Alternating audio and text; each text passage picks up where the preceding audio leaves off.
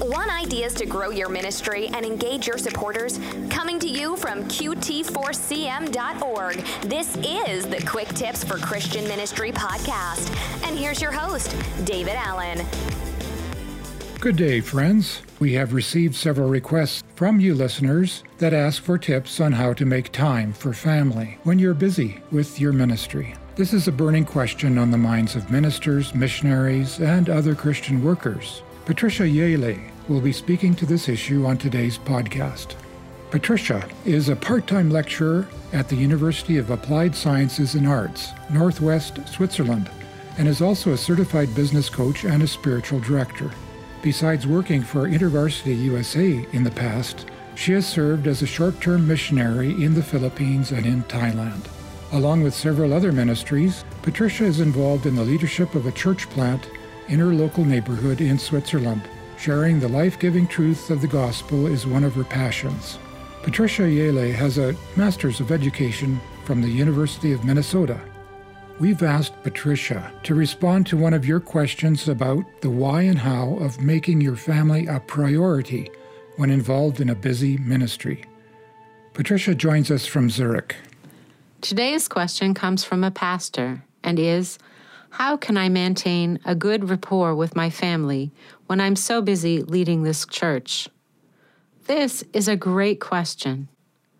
When looking at this question, it is important for us to remember that first, contemplating our personal and professional values as a Christian can help us. This will help us to decide on what is important, and then it will help us to set reachable goals on how to spend our time. This reflection process will make it easier to set and keep time boundaries in our ministry. So, first, let's look at our values. Here are some questions to consider What's most important for you? And what's second most important? Then, what are your personal and professional development priorities? Finally, how are all these priorities shown in how you spend your daily time? Your weekly time, and your monthly time. Before you can really answer these questions, though, your values need to be clearly defined, and then you can work from there. And as a Christian, we want to be sure our values are based on biblical concepts. There is a ministry I know, and their values for their workers are clearly stated as follows God first, family second, your ministry third. I personally believe this is a biblical way of prioritizing your life, as your family is, after all, your closest neighbor. Your family members, at least the ones you live with, are the people you are hopefully the most genuine with, and so they see your human cracks and faults, and yet they still love and support you and your ministry. Also, if you put family after your relationship with God, the family members will sense this and they will support you even more. And you will become a strong working unit, a tool for God's mission together. Your family then can aid your ministry rather than being seen as energy taking and taking time away from it. When I get emails with requests from missionaries I know and support, I am especially appreciative of those who put in prayer requests for their families as it shows me that their values are in sync with mine and what I would consider biblical values. I heard a testimony yesterday from a missionary working with his family in another country, a country where traditional missionaries are not allowed, so the family was very careful about how they showed God's love to the locals.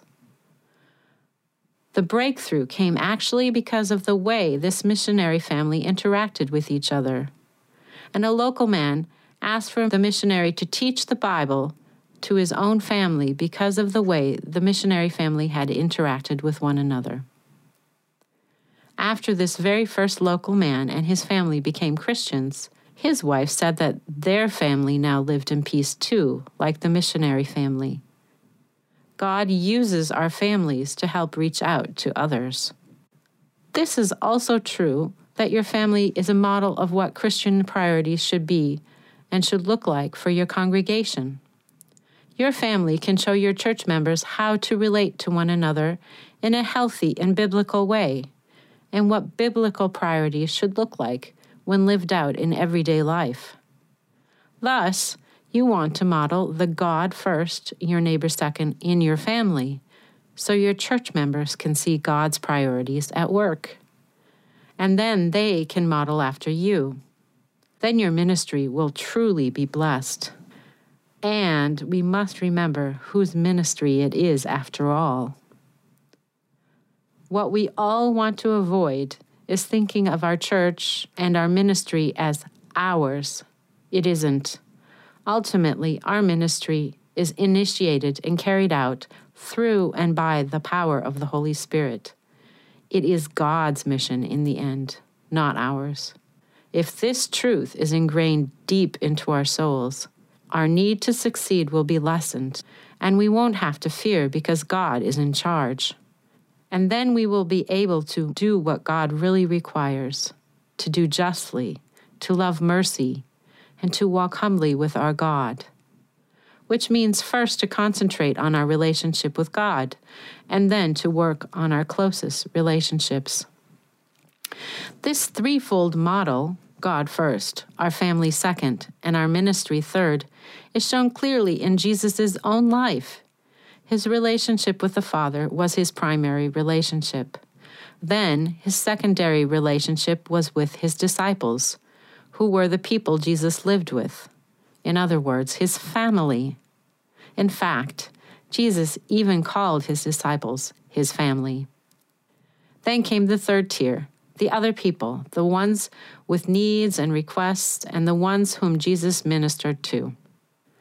Also, when we are thinking about priorities, you should speak out your expectations and welcome talks about expectations from family members and working colleagues.